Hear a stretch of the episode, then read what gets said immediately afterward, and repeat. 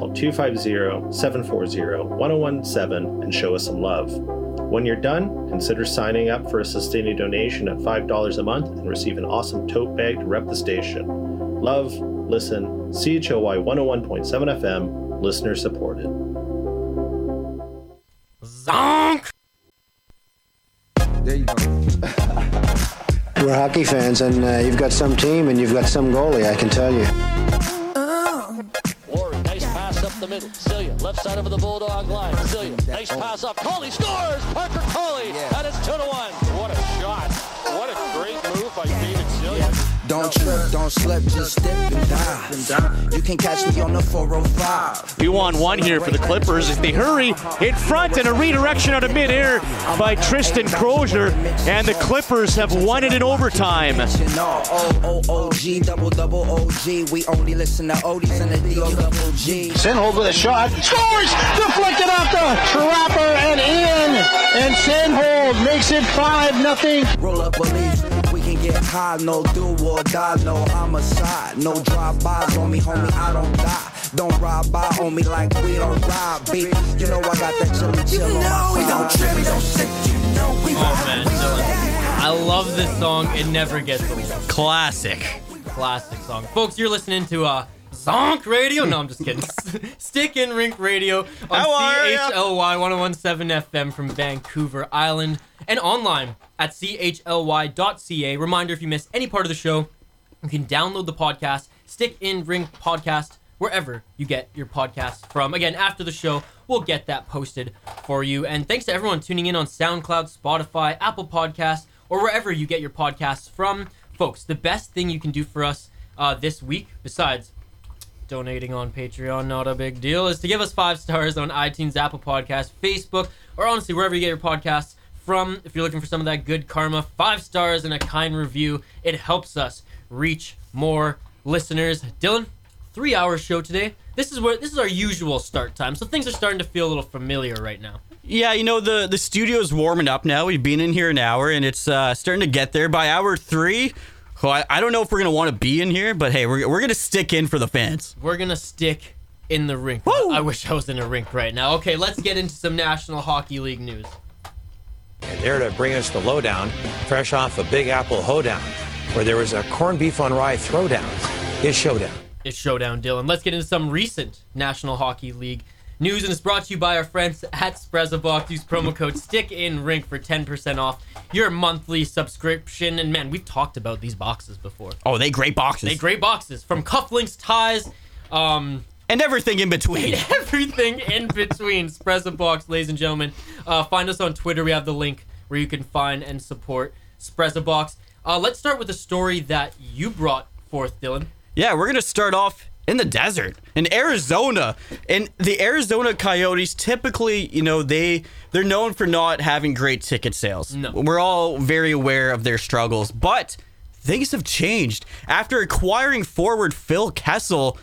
Tickets have ticket sales have gone up. They've They actually have truly skyrocketed. They've actually skyrocketed. Regular ticket sales have gone up. This is compared to last year, 550%. Season ticket sales have gone up 600% from last season, and this is all because of the hot dog eating Phil Kessel. Is it all on Phil Kessel? Do you think, or do you think there's a little bit? Do you think a little bit is part of the success and some of the young players coming up?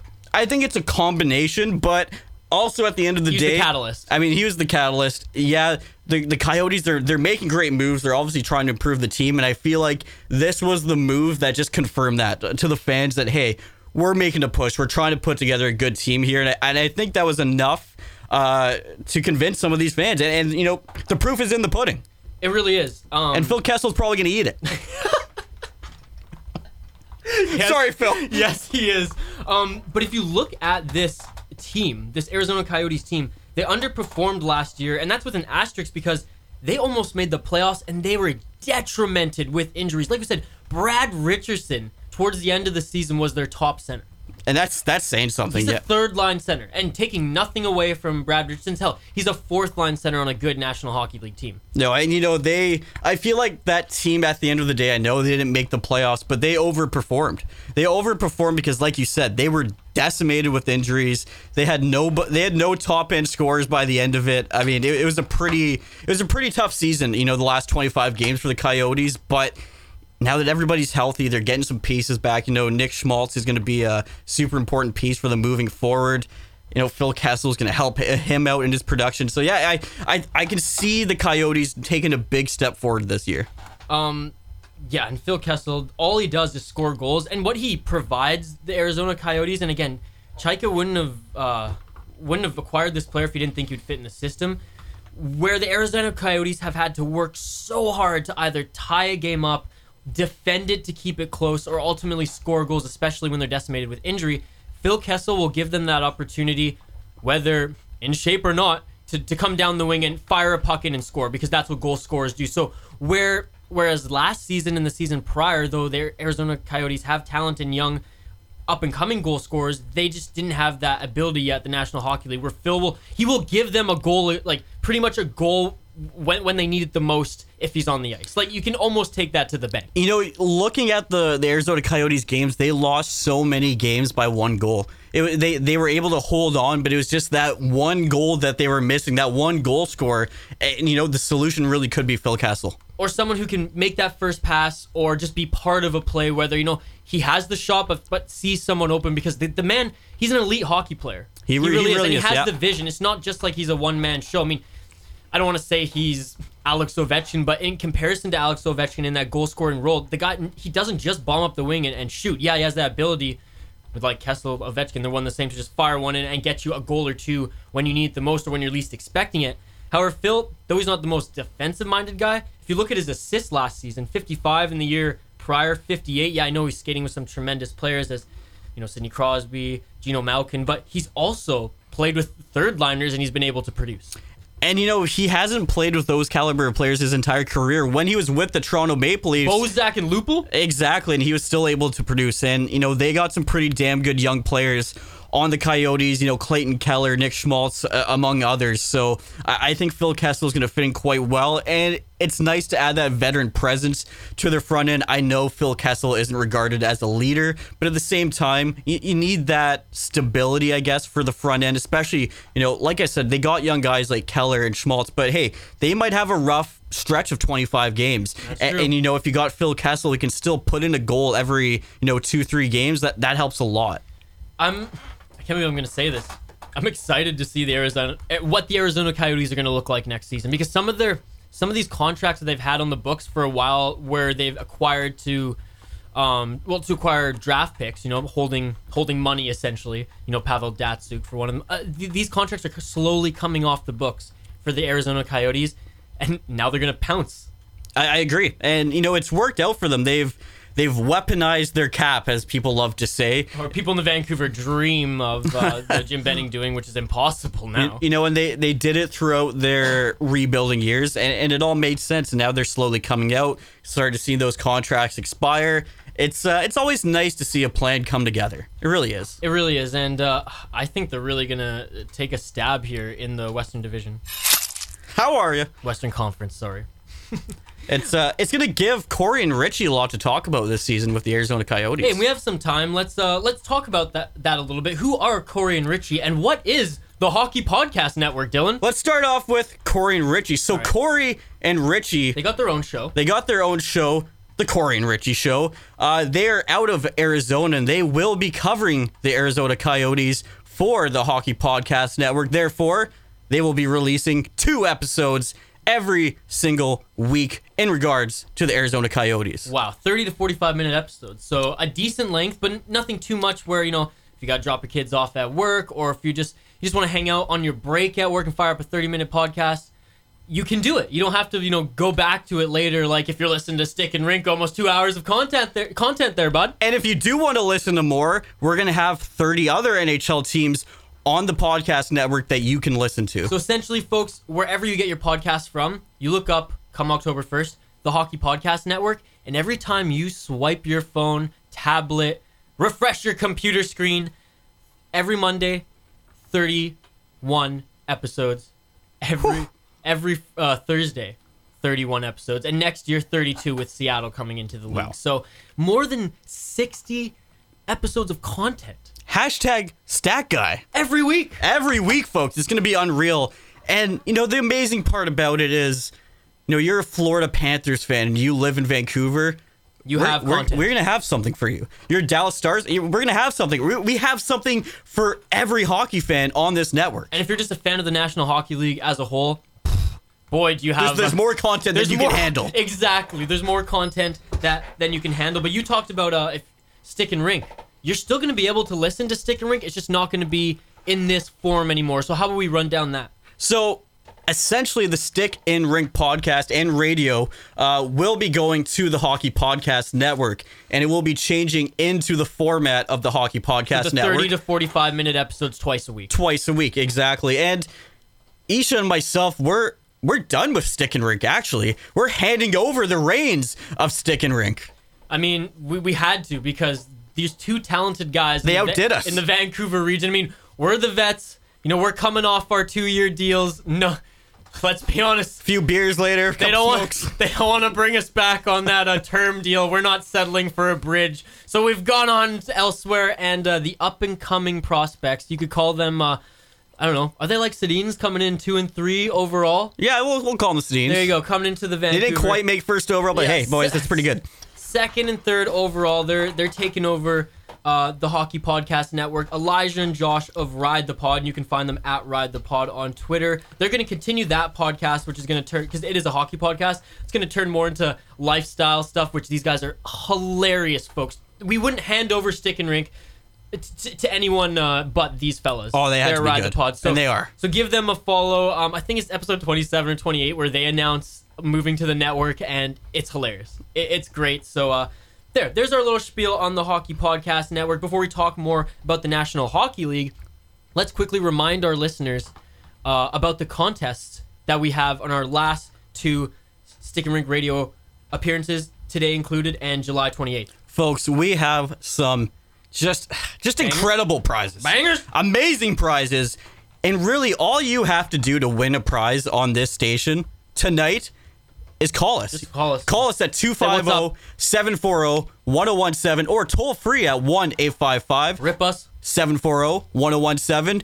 Just give us anything. T- give us a hockey take. Tell us your favorite animal. Give us an animal noise. Give yell, us yell Arby. Give us any. I will give you two prizes, you'll Arby, but give us anything, folks. We will give you a prize. Actually, you know what? We're gonna list off some of the prizes we have. We have a nice, a beautiful, colorful Canucks sweater. It's it's kind of on the borderline of an ugly Christmas sweater, but it's not without the ugly part. And it's a medium, I, I think. I believe it's a medium, and then we have We got stuff for all sizes. by all sizes. Most are medium, large. We're, we've kind of stuck in that We got a small area. BC Lions jersey, A though, sm- brand spanking new. small BC Lions jersey. You can win that as well. We also have a Canucks hoodie. That's right. A nice hoodie from the Vancouver Canucks and a Canucks t shirt. A large Canucks t shirt. Brand spanking new. And in addition, we have two $10 gift cards to Tim Hortons, ladies and gentlemen, courtesy of the Victoria Royals. So there you go. Folks, that that's that's easy money. If you don't if you don't like easy money, then you don't like these contests. You better be calling in if you say you like easy money. Because if you don't, you're a liar. Yeah, firing up Dylan here. We've had no callers, folks, but again, easy money. Touching. We're waiting Um, on you, Shane. Uh, we talked about the Arizona Coyotes a little bit ago. Speaking of the Yotes, their former uh, head coach Dave Tippett's good friend Mark Lamb, get this, declined a coaching position with Tippett uh, in Edmonton with the Oilers. Instead, he remains in Prince George, British Columbia, not only to continue serving as general manager, but now also head coach of the WHL Prince George Cougars. Unbelievable stuff. I, I think this story is cool because, sure, Edmonton ain't that much better than Prince George, but it's cool to see that this guy's you know, staying with the franchise that he's building and now taking on a bigger role. And clearly he has uh clearly he has the ability to coach because he was offered a position in the National Hockey League.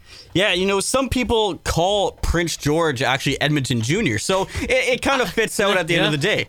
Um, but it is interesting that you know he he chose to stuck with the stick with the WHL team over an NHL franchise, and Yeah, I know it's the Edmonton Oilers, but it's still an NHL franchise, still a, a storied franchise. I mean, goddamn, pe- people think about the last 10 years too much. I think if you look before, uh, you know, the Edmonton Oilers had a different story, so hopefully they can change that around. But at the moment, I, I can see why he would want to stay where he is. And Mr. Lamb uh, has coached as an assistant in 2001 and 2002 with the Edmonton Oilers. He was an assistant coach with the Dallas Stars from 2003 to 2009. And then he spent seven years coaching in the WHL, head coach for the Swift Current Broncos.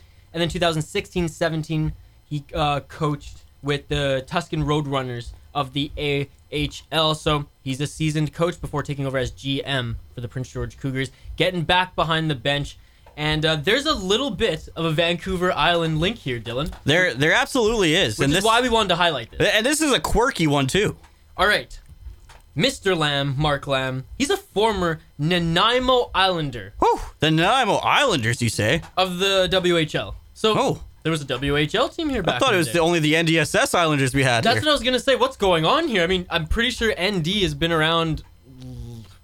They, I think they made their first appearance you know what? in Nanaimo before the Islanders of the WHL, so I wonder what's going on here. There has been some rooking going on here. I'll tell you that. By the way, you can follow NDSS on Twitter and NDSS, I believe, sports or football or whatever. They get a little crazy. Athletics, They get a little crazy. If you've got kids, maybe you won't want to follow them. But hey, Hey, there you go. So, um, quickly before we move on here, uh, Mark Lamb scored the Lambster. 51 points, 14 goals in 30 games for Nanaimo. So there you go. There's the uh, there's the little island connection. You know, I think it might be the first time that we've actually mentioned the former WHL team from Nanaimo. I don't think it's ever come up in conversation before. which is uh which is Quite surprising. which is surprising and uh, you know what there's a first time for everything and how about we give him some uh, jamaican horns there you go bud all right let's move on and Speaking of great. Jamaican horns, this man needs some. give her dylan All right, uh, Eugene Melnyk is. He always kind of finds himself in sticky situations, Ugh. and he found himself in one this this past week. I don't know, maybe I phrased that incorrectly because he didn't necessarily put himself in the position. he just seems to It always came to him. yeah and he just always seems to be in the tabloids lately because uh, he's one of the more colorful owners i'd say and it's kind of embarrassing that he's coming out of the nation's capital canada So Eugene Melnyk was at a rock concert the past over the past week. rolling stones Rolling Stones shout out to everyone who came and saw them in seattle when a local politician uh, made her way up to where whereabouts Eugene Melnyk was sitting. Eu- Eugene thought he was just a crazy fan coming to you know Heckle him probably or r- r- something. Yeah, tear a strip off him. But no, she yelled, "Do you know who I am?" And he replies, "No." And she says, "I'm your minister, and you're a bleeping idiot, and you're a bleeping loser." And she stormed off. So that that's the kind of reception Eugene Melnyk is getting from the local uh, politicians, the the people who really run the show there in Ottawa. Don't take too kindly to old Eugene. no they don't They bought a lake and they did not name it Eugene no they, they or don't. Melnyk. Sorry, and uh, bought, bought a lake. I named botched it. Named it Melnyk. Um, and Lisa McLeod actually she she apologized uh, after and said, "I regret my inappropriate remarks and apologize for them." Um, I bet she had a couple drinky poos in her at that time. But I still think he's a. but, but you, I wish that was the quote. But you know what? This just shows the passion Oh yeah. from the local government. How crazy is that? You think because some government sloshed, worker- you know, government worker comes and still has to give her two cents about hockey. I don't know if that's Colwood or Canadian, Dylan. Maybe a little bit of both. I think that's both right there. So I don't know if I I don't know if I have to complete I don't know if I've lost complete disrespect for this government official. Maybe there's a smidgen of respect there because at least you got le passion. La passion, as they would say. But Oh, yeah, hilarious story, Dylan. great stuff. Uh, you know, it just wouldn't be Stick and Rink Radio without a story that just completely destroys Eugene Melnyk. I feel like that's really been a trend from our start of really starting this whole podcast and coming into the radio. One thing that's been consistent is us ripping on Eugene Melnyk. Hey, we don't back down. No, we don't. You know, we, Bergevin and Melnyk, We've heard from, stand them. We've heard from Melnyk's people. They're not happy with us, folks, but we don't care. We're gonna give you the real news. Yeah, at least the folks in Russia are happy with us, unlike the Chiclets. You know, we can take a little heat coming from the Senators. When you got heat coming from Poots, Oh, your house may end up like that uh, that plant that's I think still on fire in Moscow. But You might anyways, end that's up- a story for another day. you will end up at the bottom of Lake Melnyk. Okay. Uh, last story coming out of the National Hockey League before we run down our poll question before bringing on Dave Tomlinson.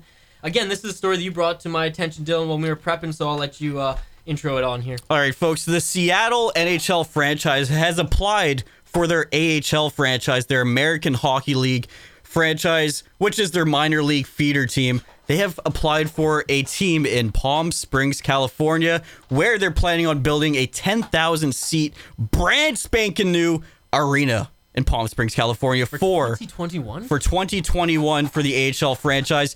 That Pretty quick. It's pretty quick. It's a big arena for an AHL franchise. I don't know if they're going to fill those seats. I mean, it's obviously going to be a multi-purpose arena. But hey, Palm Springs, California, not not a bad spot to be if you got to play in the minors. It's quiet. I mean, there's a lot of. It's a retirement community. Yep. So maybe there are a ton of hockey fans in that community. They must have. They must have pulled, uh, uh, you know, early season ticket. They must have had season ticket polls to be able to c- even consider this, right? Especially since they're planning on building such a big arena, you got to have Exactly. some prior uh, commitments before you can, you know, go into go into something that large. Because the AHL, much like the WHL, if you're bringing in five to ten thousand, that that's that's the range you want to be in. Yeah, you're doing pretty good at that point. So, you know, hey, if they can if they can fill it up and you know, they might do pretty well the first two seasons. We know what it's like bringing in a new franchise. I mean, the buzz and the hype around them is, is always huge even if it's an AHL team. The fact that they're going to be connected to the new Seattle franchise, I think will help them out long term. Let's see what happens. Let's see what happens. Um, I believe on the Stick in Rink podcast and and the radio show uh, a few months ago when we first heard when that Palm Spring was a potential spot. Also, Idaho was the potential spot as well. If I'm Right. mistaken. I believe Boise, Idaho. Boise, yeah, because and we actually looked it up. Like that would be a good market for you know professional hockey, not the NHL level by any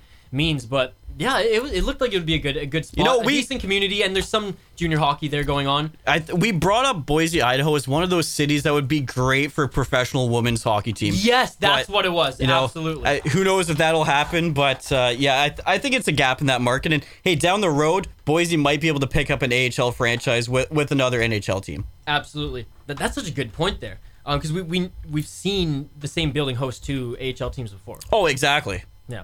Okay, uh, let's get into our poll question before, like I said, we're bringing on our second guest of the show, Dave Tomlinson.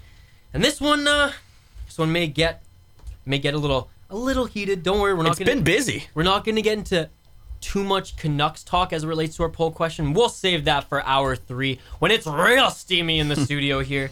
But let's run down the poll question as it's uh it's it's bu- it's bumping. It's bumping, It'd be popping, as Dylan said. you can find the poll question on Twitter at Stick in Rink Pod. The question is straight up: Who will win the NHL offseason? The Vancouver Canucks, the Arizona Coyotes, the Dallas Stars, or the Toronto Maple Leafs? So far, the Vancouver Canucks are actually ahead with 57%, No way. followed by the Arizona Coyotes I'm with pulling this up. 20%, the Toronto Maple Leafs at 15%, and Dallas Stars sitting in last place with 8%. So what do we know, Dylan? Because going into this, I would have said that I, I just can't vote for the Maple Leafs, and whether I think I commented on this too, whether they acquire Marner or not, they still may come out as the the, the best team based on their moves and being able to at least make a run at Mitch Marner. They were able to sign Kapanen and Johnsson and Alex Kerfoot. That that in itself deserves an applause. An applause, but I can't vote for the Maple Leafs obviously because I hate them. You're a man of morals. Yeah, so uh, Dallas Stars, in my opinion, was you know sure they got older, but they got better They got much better this and they offseason. addressed their need and scored. They, they did. I mean, when they I don't get added they added Corey Perry for a very cheap contract, a guy who I think he'll contribute 15 to 20 goals this year. You know, and then Joe Pavelski, he'll put up 30 to 40 goals. You added almost 50 goals with two players. And Those who- are some good signings. Well, and Corey Perry could score more. Who knows?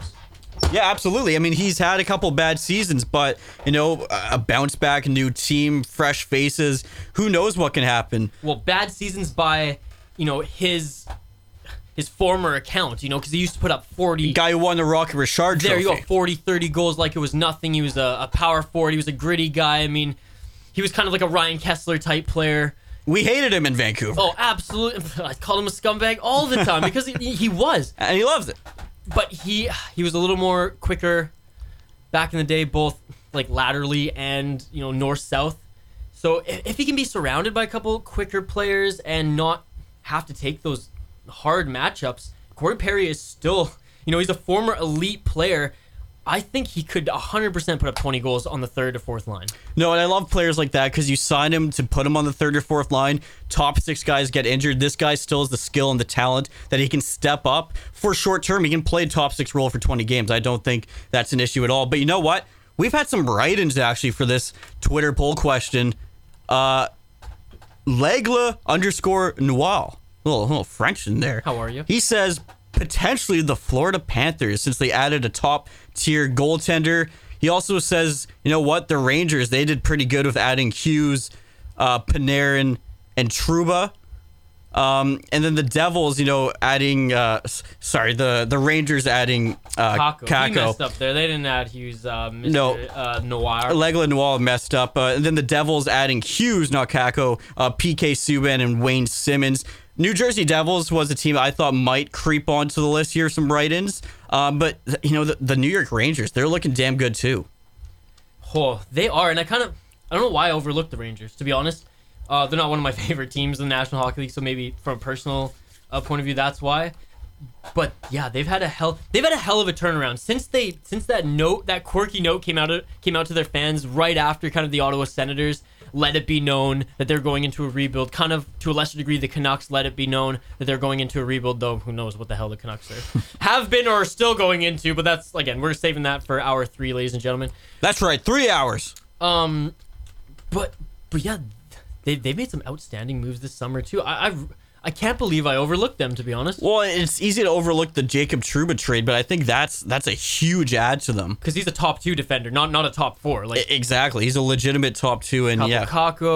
Obviously, they draft him, but that, that's a great addition. Still, an addition, and you know, Panarin, he's going to put up 30 to 40 goals. He's, he's going to be an absolute stud there in New York. so they could probably compete for a playoff spot this. I year. think so, and especially the way that the East is. I mean, it's a little bit fragmented right now, so they, they could easily squeak in. because they'll have hopefully some young players rise up, and they have some young players, you know, like the Buchnevich, for example, um, and then they still have you know Chris Kreider, who's only at only 26 years old, and I believe he him alongside Mika Zibanejad are the uh, the oldest, or I guess Panarin now, but those three are the oldest players on the team uh, on the forward unit, anyways.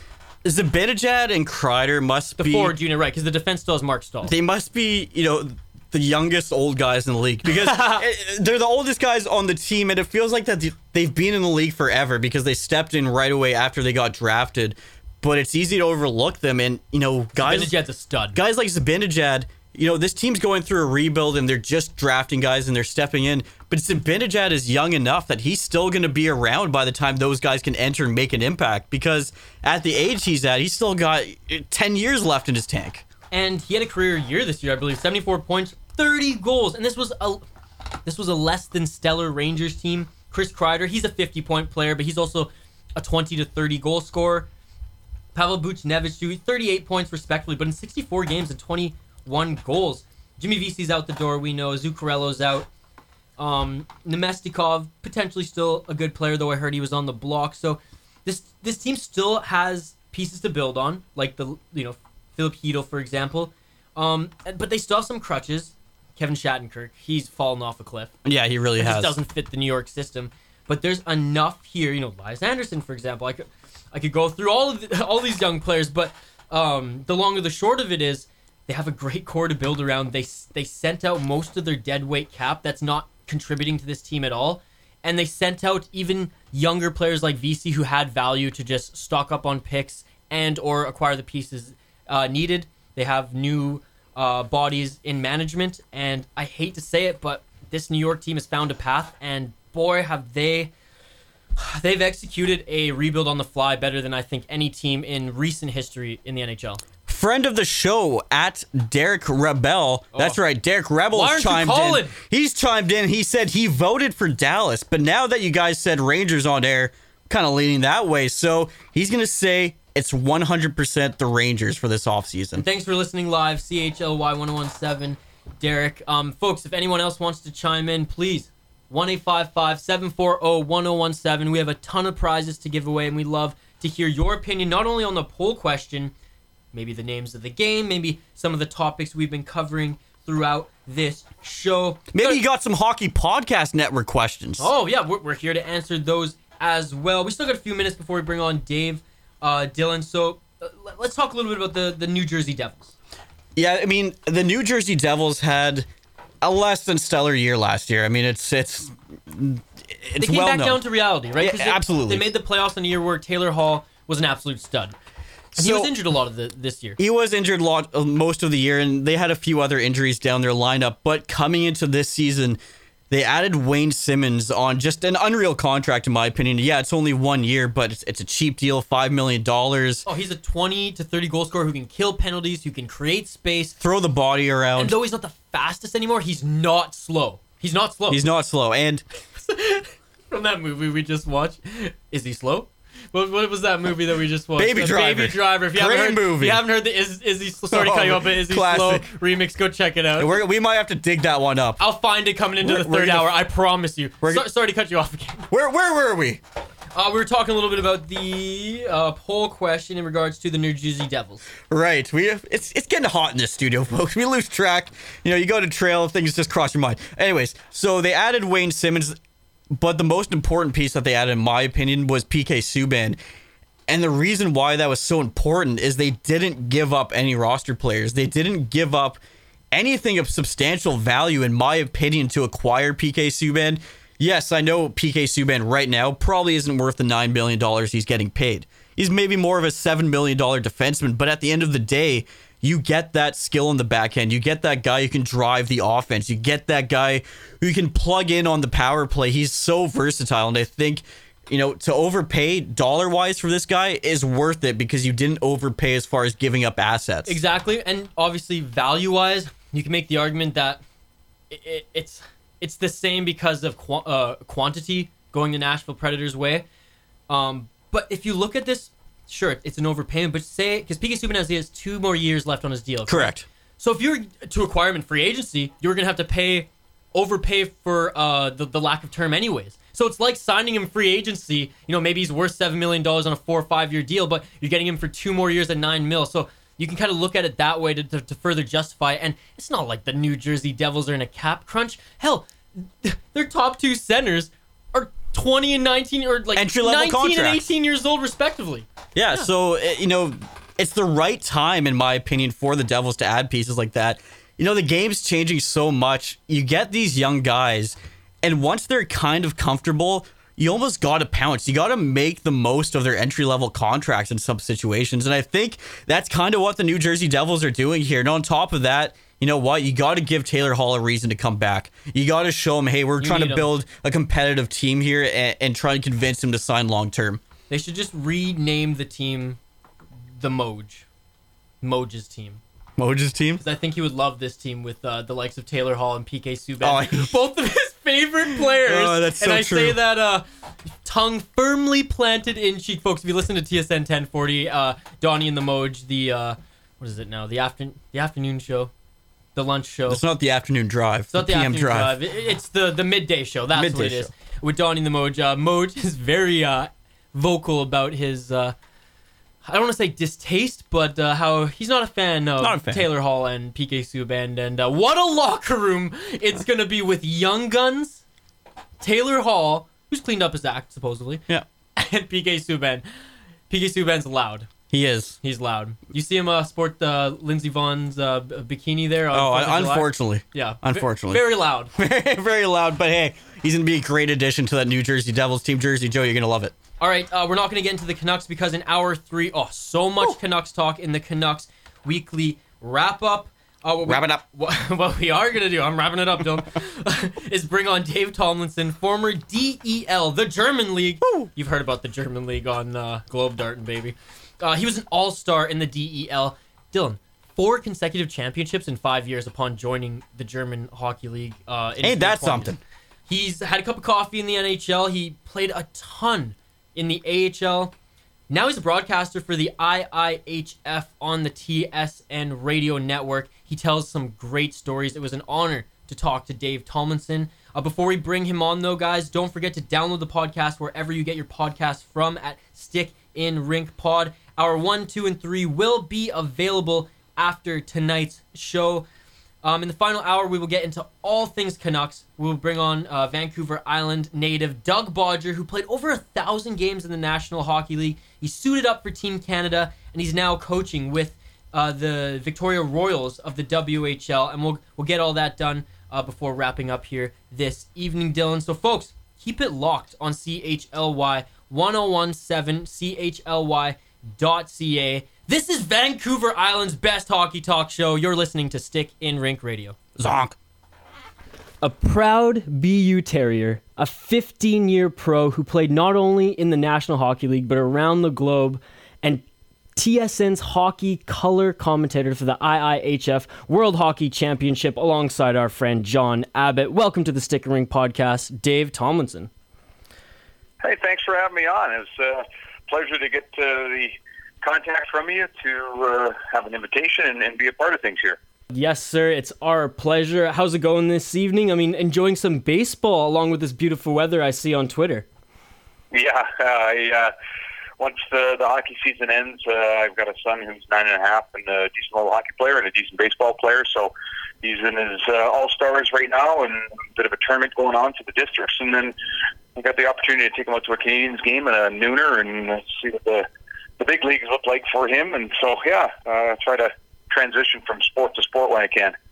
Great stuff. Uh, and like I said uh, when we were talking prior to having you on, us here on the Stick Rink podcast wish your boy and his team all the best. Dave, this is a really a real treat for us because uh, not only are you a decorated broadcaster, but you're also a former professional hockey league player with a unique story to accompany that. So let's start at the beginning. Obviously, a talented center growing up here in British Columbia. Um, when were your talents first recognized, and in what ways did your parents go about your development? I mean, I imagine like today, there's a junior A and college route, and there was a major junior route.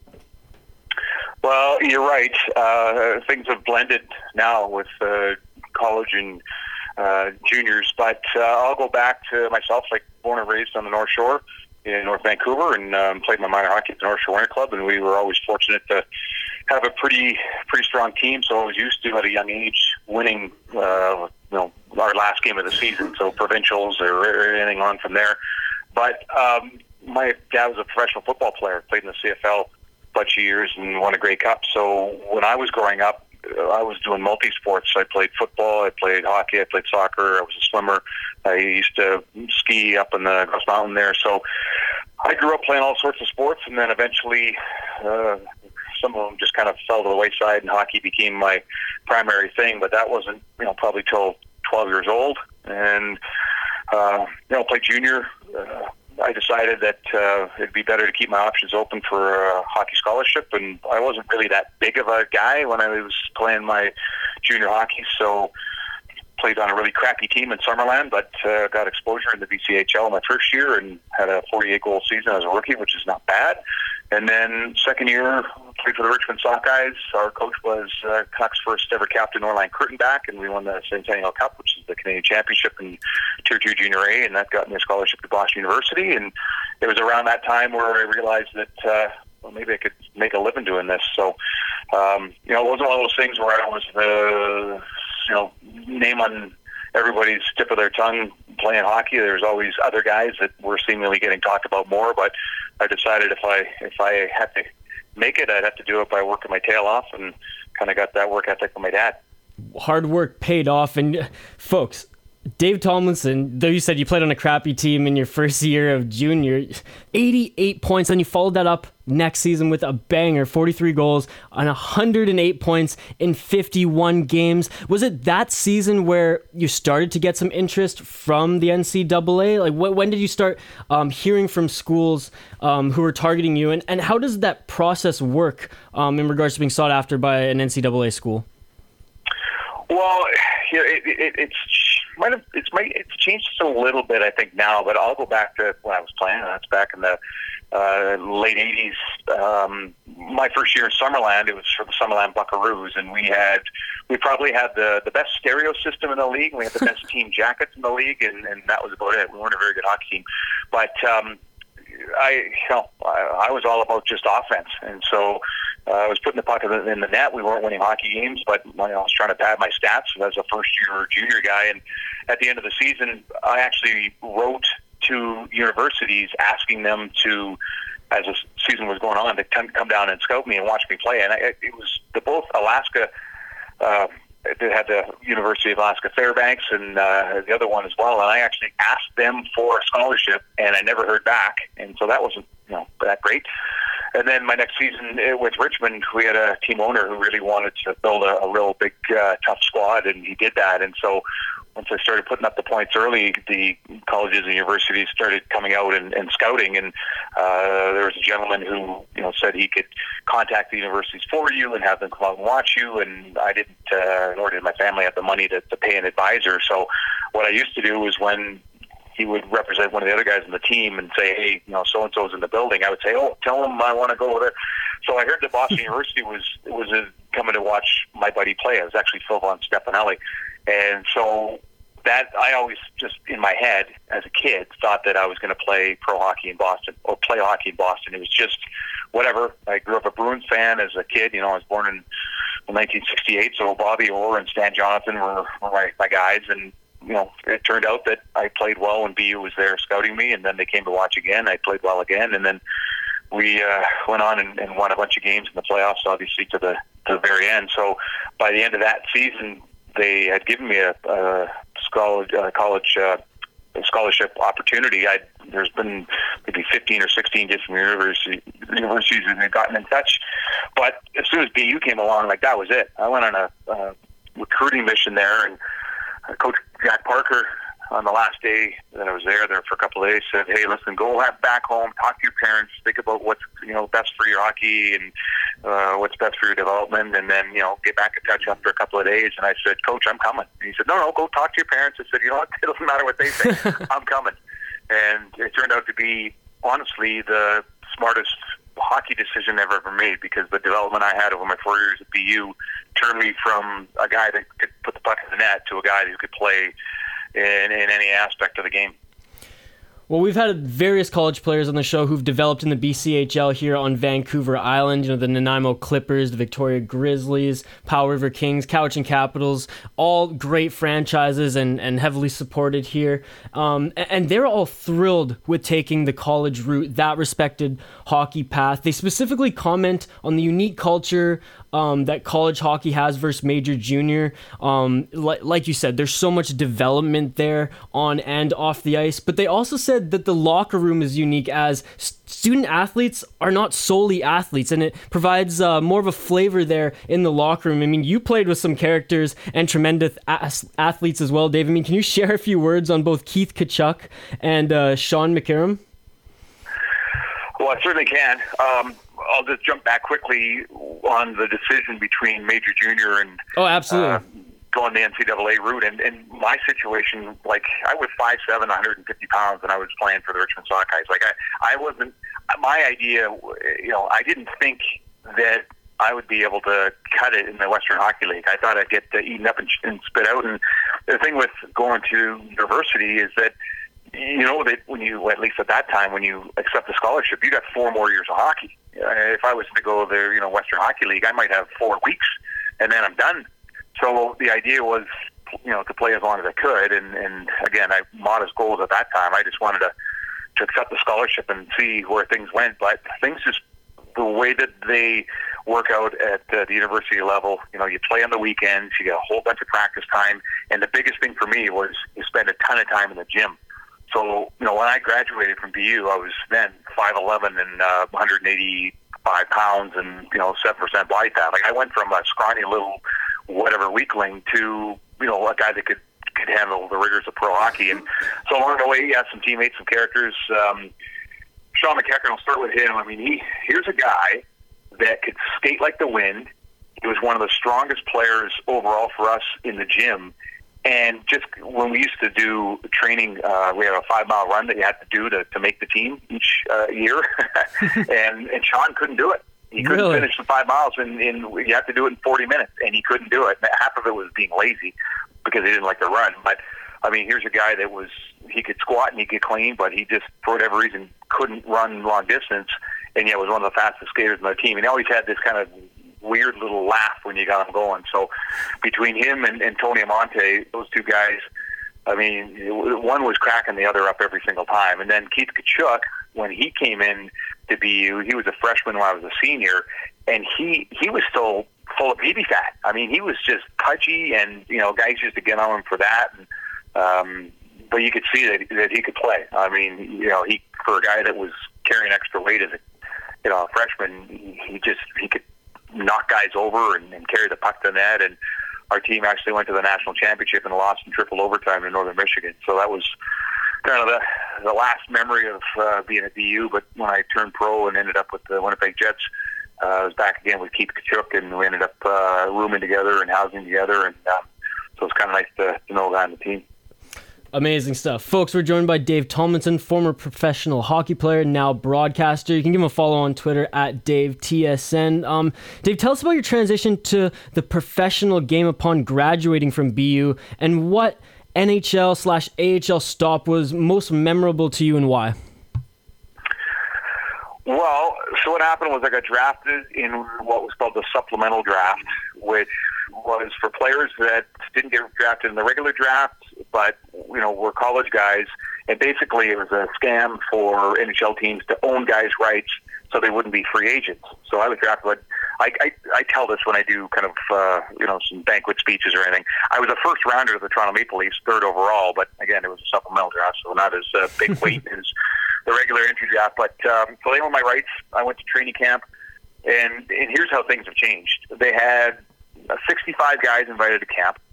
Uh, training camp, they divided the team into, I think they divided into three or four teams, and all you did was scrimmage and beat the crap out of each other. And so this was different for me coming out of um, college hockey, the fights and everything like that.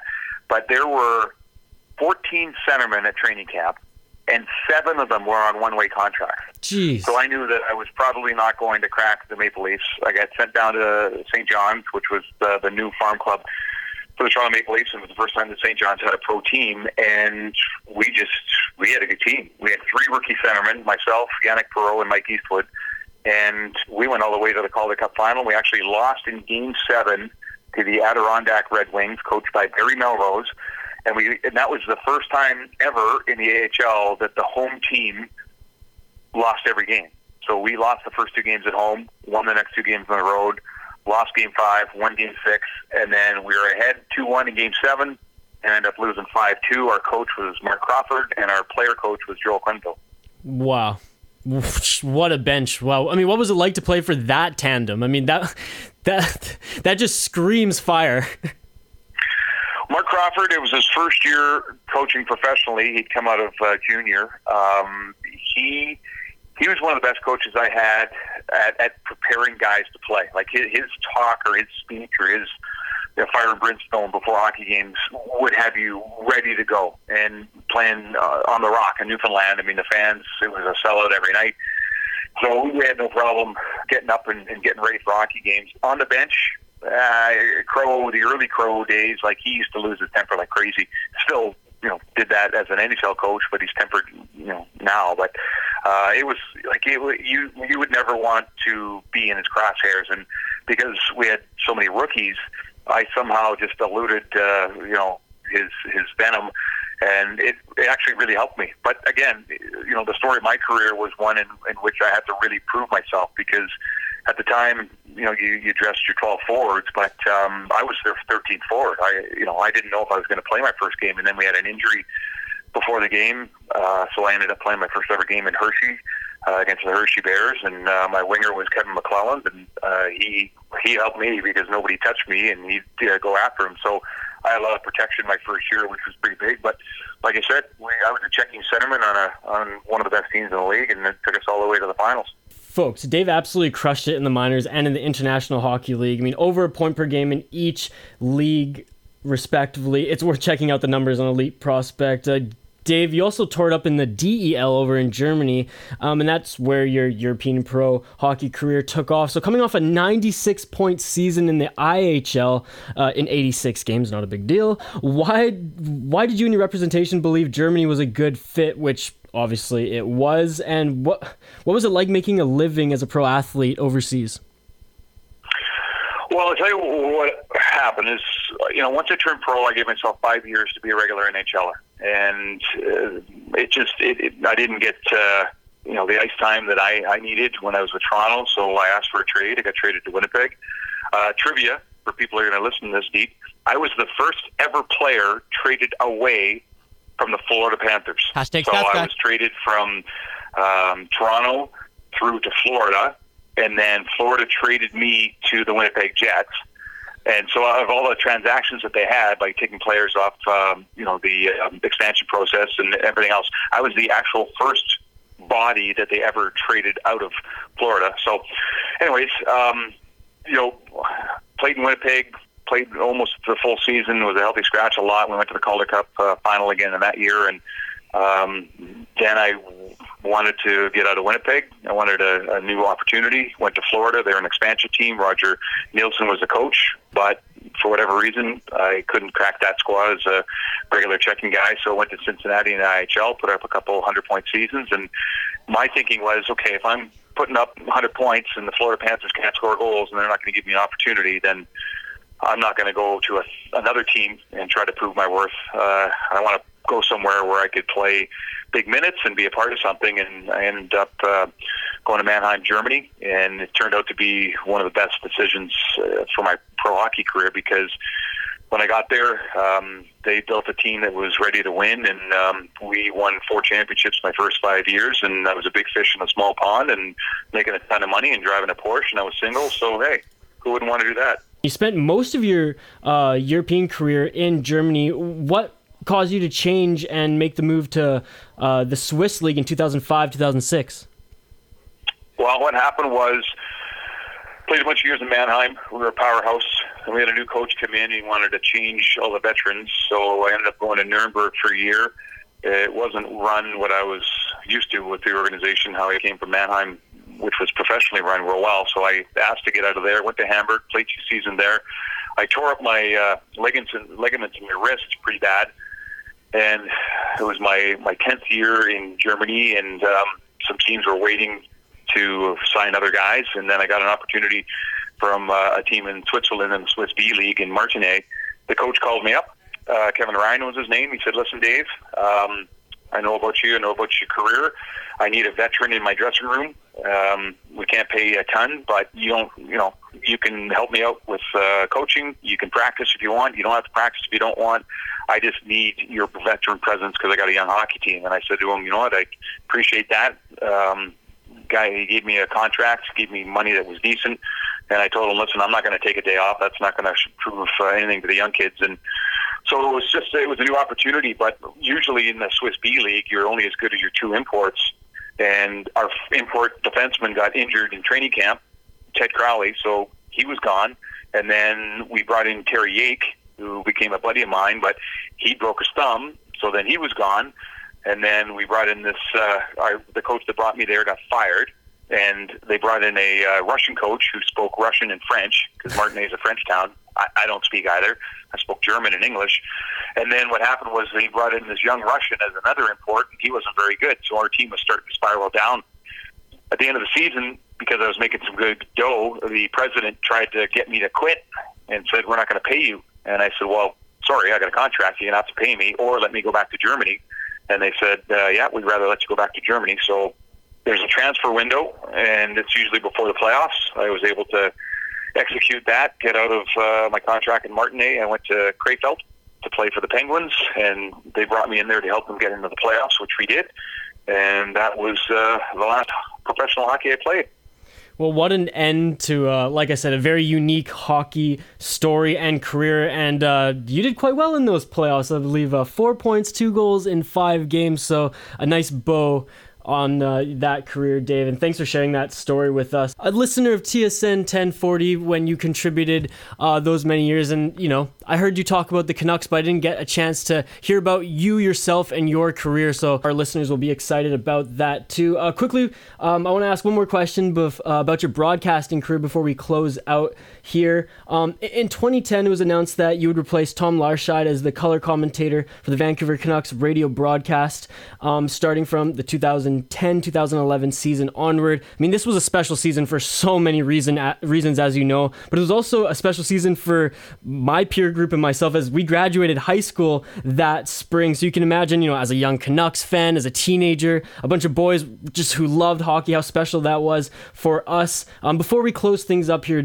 uh, though, Dave, tell us um, how you went from being a pro hockey player, uh, a decorated one in that over in Europe, to a color commentator of the Canucks. I mean, where did your interest in media start, and how did you eventually develop the skills to step into some big shoes here in the Canucks media scene? Honestly, when I was growing up, when I was a kid, my idea, my my goals were to play pro hockey for a living and be a sports broadcaster. Like literally, from a four, five, six, seven year old kid, uh, I told you earlier that you know I always thought that I'd play hockey in Boston. That was one of my ideas is that I was going to play hockey in Boston, and then after I'm done hockey, I'm going to get into sports broadcasting. And it, it just it was just one of those things that that was what I was going to do. And so I, I don't usually have a plan B. Uh, I have plan A, and I make it work. And that's kind of how my life has gone. And um, it was interesting because I had met Paul Carson, who actually started Team 1040 way back in the day, because he was uh, dating a girl who was the sister of a teammate of mine back when I played hockey at the North Shore Winter Club. And Paul was from Winnipeg and remembered me from my Jets days, and I uh, was talking with him, and I told him, hey, you know, after my pro hockey career is over, I want to be a sports broadcaster. And he's like, oh, well, come on to the station and, um, you know, get to get to know what it's like. So as I was still playing, I went visit the station. I met, met Brooke Ward, and he said, "Hey, why don't you come on with me right now?" I said, "I'm like zero prep, sure, sure." So, uh, you know, had an opportunity to do that with him, and it just kind of set the seed. And when I had finished my last year pro, uh, like Team uh, 1040 had just gotten the rights to the Vancouver Canucks. I'd gone into their offices and said, "Hey, remember me? I was on a while ago." They said, "Yeah." I said, "Hey, listen, here's what's up. I'm going to quit hockey and I'm going to work for you guys. and the program director, Rod Gray, said, well, that's nice to hear. Like, we like your contributions, but we, we don't have a job for you. And I said, no, no, that's okay. We'll figure it out. And he said, well, you'd have to find a way to get paid. I said, oh, we'll figure that out too. I just want to know if you can put me on the air sometime. And they, they said, yeah, we'll, we'll find a time for you. So that was it. Humble beginnings. I had a seven-minute segment with Brooke Ward at 10:30 at night called the Hockey Hotspot, and I'd always told Rob Gray, and this is the first time I've told the story, that if ever there's an opportunity to do color, that's what I want to do. I said, I'll do anything else you want, but if, and I know you've got Tom Larscheid, and, and I, he's my favorite, and I love him and respect him, but if there's ever going to be a change or an opportunity, please give me a chance. And he said, I can't guarantee that, but I'll keep that in mind. And then, lo and behold, you know, Tom would take a break through the season. They gave me a couple reps. And then um, it just so happened that that summer, you wouldn't believe this, but I read in the newspaper that um, Tom Larscheid is retiring, right? Um, and so the next day I get an email that I'm supposed to come in and talk to my program director. So I'm thinking, okay, they're making changes and they're going to fire me. And so I go, I drive there ready to defend myself on getting fired. And so I go to meet the program manager. He says, "Hey, come down to, to HR. We got to talk." So I, I'm understanding that now I'm going into the room with HR, and they're going to you know let me go. And I've been there for you know four or five years and all that stuff. So I'm about to stand up and light into these people for what I'm thinking is them telling me they can't either afford me or, or have room for me or, or whatever. But instead, I just decided to sit down and listen, and they offered me the color job. Wow! And uh, before uh, they they told me, you know, what they were it was going to entail, I said yes. I said yes, yes, yes, yes, yes, yes, yes, and um, that was it. And it turned out to be obviously a, a special year because the Canucks went all the way. Um, it was something I'll never forget. I obviously wish that Game Seven would have gone a different way, so I had a better ending to my my first year of being a color commentator. But it truly is my passion, and I'm going to get back into the color chair for somebody. Maybe it's the Canucks, but um, sometime soon. Mark my words. Outstanding stuff, Dave, and I mean tremendous broadcasting career, tremendous hockey career. We wish you all the best. We're out of time right now, but we thank you for yours. It was an absolute pleasure having you on Stick and Rink, and I hope we can catch up again soon down the road. All right, I love it. Part two sounds great. And maybe we can get John Abbott up uh, with you because he's been on the show before and he's uh he, he's talked very highly of you as well. And we love that pair at the World Hockey Championship. So maybe we can uh, set something up soon. That would be good. I could tell you. I will. I will tell you then who gave him the nickname Aberdoodle. Oh, there you go. Uh, cliffhanger for our listeners. Thanks again, Dave.